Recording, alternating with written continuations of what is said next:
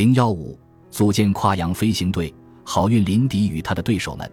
对于在一九二七年首次到访美国的游客来说，最令人惊讶的地方在于这个国家富裕的吓人。美国人是全世界过得最舒坦的。美国家庭摆放着时尚家电和耐用消费品，冰箱、收音机、电话、电风扇、电动剃须刀，而在其他国家。要一代多人以后，这些东西才可能成为标准配备。全美总共两千六百八十万户家庭，一千一百万户拥有留声机，一千万户拥有汽车，一千七百五十万户拥有电话。每一年，美国新增的电话数量比全英国的总和还多。全世界百分之四十二的商品是美国生产的。美国拍摄了占全世界百分之八十的电影。制造了占百分之八十五的汽车，光是堪萨斯州的汽车就比法国的总量还多。当时，黄金储备量是衡量一个国家财富的基本指标。美国的黄金储备量占了全世界供给量的一半，差不多相当于世界上其他所有地区的总和。回顾历史，没有哪一个国家曾经如此富裕，而且还以让人目不暇接的速度越来越富裕。兴旺蓬勃的股市在一九二七年上涨了百分之三十三，胡佛后来称之为一场大肆投机的狂欢。但在一九二七年春天和夏天，他或者其他任何人都没担心过股市。一九二七年，林德伯格在空中穿越的美国和今天的美国迥然不同。首先，它更广阔，乡村味更浓。当时美国人口仅为一点二亿。今天容纳十个人的地方，当时只容纳了四个人。这一点二亿人尚有一半住在农场或小城镇，他们整体上生活在农业社会。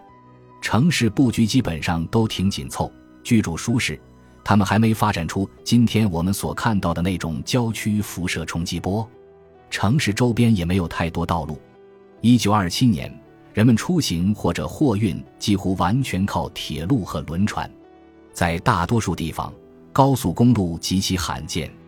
就连刚建成的了不起的林肯高速公路，虽然自豪地宣称自己是全世界第一条横贯整个大陆的高速公路，但其连续铺设路面的部分也仅为从纽约到艾奥瓦州西部的路段。从艾奥瓦到旧金山的路段铺设就只有一半了。而在内华达州的路段，用一位当地人的话来说，就是基本上还处在假想状态。连名义上存在的路旁标记都没有。另外，较短的直达干线，如杰斐逊公路和迪克西公路，已经此起彼伏地出现了，但仍属于迷人的新生事物。提起长途交通的未来，人们想到的不是高速公路，而是在城市之间游弋的飞机和巨型飞艇。这就是为什么奥泰格奖要讲给一场史诗般的飞行，而非一场公路赛。这也是为什么这一时期的摩天大楼竞相炫耀尖尖的楼顶，好让飞艇能在上面挂锚。这显然很不明智。想想看，要是熊熊燃烧的星登堡号飞艇坠毁在时代广场，有多可怕？可似乎没有任何建筑师考虑到这点。就算是常规对接，飞艇也经常要排放大量压舱水以保持稳定。楼下的路人恐怕不喜欢莫名其妙的变成落汤鸡。建筑师设想，旅客前往其他城市还有另外一种可行的方式，即摩天大楼楼顶的机场，其跑道可从高耸的屋顶向外悬挑，或架设在两栋大楼之间。一位爱好幻想的建筑设计师想出了一套方案：修建一种巨大的桌子，把四栋摩天大楼当成四条腿，中间像桌面那样盖上一点六公顷的着陆平台。《纽约时报》。也设想了一套更个性化的方法。一篇畅谈未来的文章满怀希望地说：“直升机可以直接落在人们公寓窗外的架子上。”所有这一切，无论是从建筑、航空、金融还是安全的角度来看，都无法实现，但似乎无关紧要。那是一个不喜欢让实用观点妨碍幻想的年代。在大受欢迎的《科学与发明》杂志上，一名作家满怀信心的预言。过不了多久，各个年龄段的人都能穿着机械溜冰鞋轻快地出行。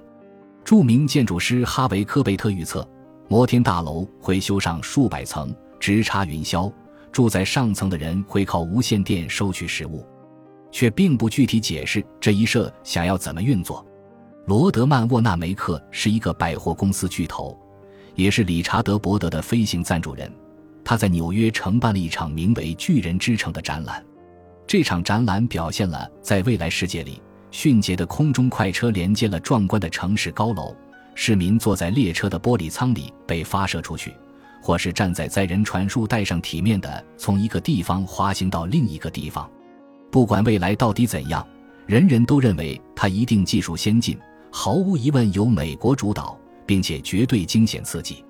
奇怪的是，人们对当下反而并不那么肯定。第一次世界大战留下了一个几乎所有人都认为浅薄、腐败和堕落的世界，哪怕是那些因此而非常享受的人也这么想。禁酒令已颁布八个年头了，失败的一塌糊涂。它造就了一个匪帮横行、枪林弹雨的世界，将普通人变成了罪犯。纽约出现了比禁酒令颁布之前更多的酒馆，喝酒仍然是一件不遮不掩的常见行为。据说，柏林市市长拜访纽约时，曾问纽约市市长吉米沃克禁令什么时候才会生效。大都会人寿保险公司报道，一九二七年因酒精致死的人，比禁酒令实施之前的任何时期都要多。道德滑坡处处可见，连舞池里也不例外。探戈。胡布舞和查尔斯顿舞都有着强烈的节奏，舞者的四肢翻转带有强烈的性暗示，许多老辈人都内心焦虑地认为这种现象值得警惕。还有一种更糟糕的舞叫黑臀舞，即舞者的屁股前撅后翘，还不时用手拍打，所有的动作都可耻地集中在一个许多人宁肯没有的身体部位上，就连华尔兹踌躇步也包含了一些纵情声色的元素。成了音乐前戏的代名词。迄今为止，最糟糕的还得数爵士乐，它被普遍认为是通往吸毒和滥交的跳板。难道爵士乐的切分音里充满了罪恶？妇女家庭杂志上的一篇文章质问道：“你不妨把答案压在世上。”纽约美国人的社论说，爵士乐是一种病态的、刺激神经的、带有性兴奋意味的音乐。许多人沮丧地意识到。当时美国的离婚率之高，仅次于苏联了。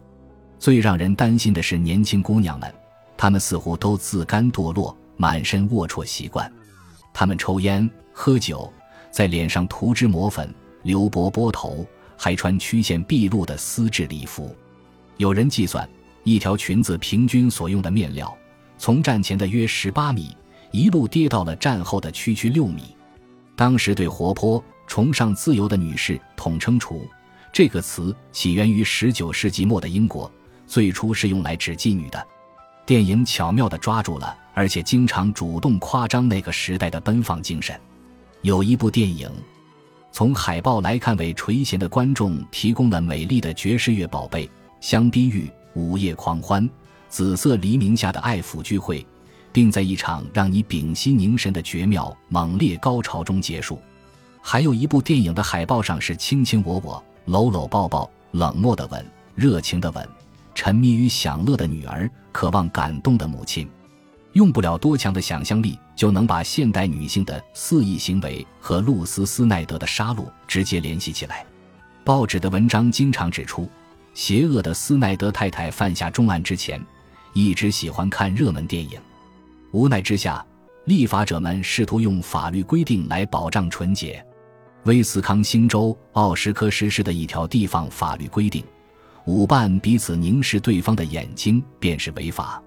犹他州的州级立法机关认为，如果女性的裙子在脚踝八厘米以上，就把她们送进监狱。看好了，不是罚款，而是拘禁。西雅图一个名为“清洁书籍联盟”的团体，甚至想要查禁理查德·哈利伯顿的游记书，理由是这些书鼓吹流浪。道德性法规在全美各地相继出台，但在几乎所有地方，他们都跟进酒令一个下场，没人搭理。对于脾性偏保守的人来说，那真是个充满绝望的时代。所以，当圣路易斯精神号降落在长岛，一个看似代表了谦虚、正直和善良的年轻人走出机舱，全美相当多的民众都满怀希望地兴奋起来。注意到了他。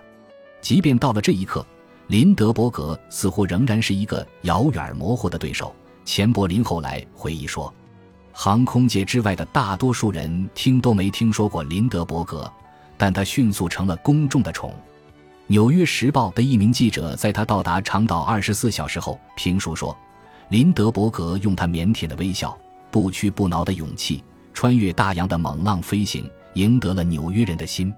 大批市民涌到机场来看这位被报纸称为‘好运林迪’的人。”然而，这个称呼把林德伯格本人气得要死。他到纽约后的那个星期天，三万人和去看洋基队比赛的人一样多，来到柯蒂斯机场，只为了趁着年轻飞行员跟机师说话，在飞机上忙活的空隙看他一眼。紧挨着圣路易斯精神号的一家小油漆店的屋顶，因为爬上了太多的人，不堪重负的被压垮了。幸运的是，当时房子里没人。跌落的人伤势也不重。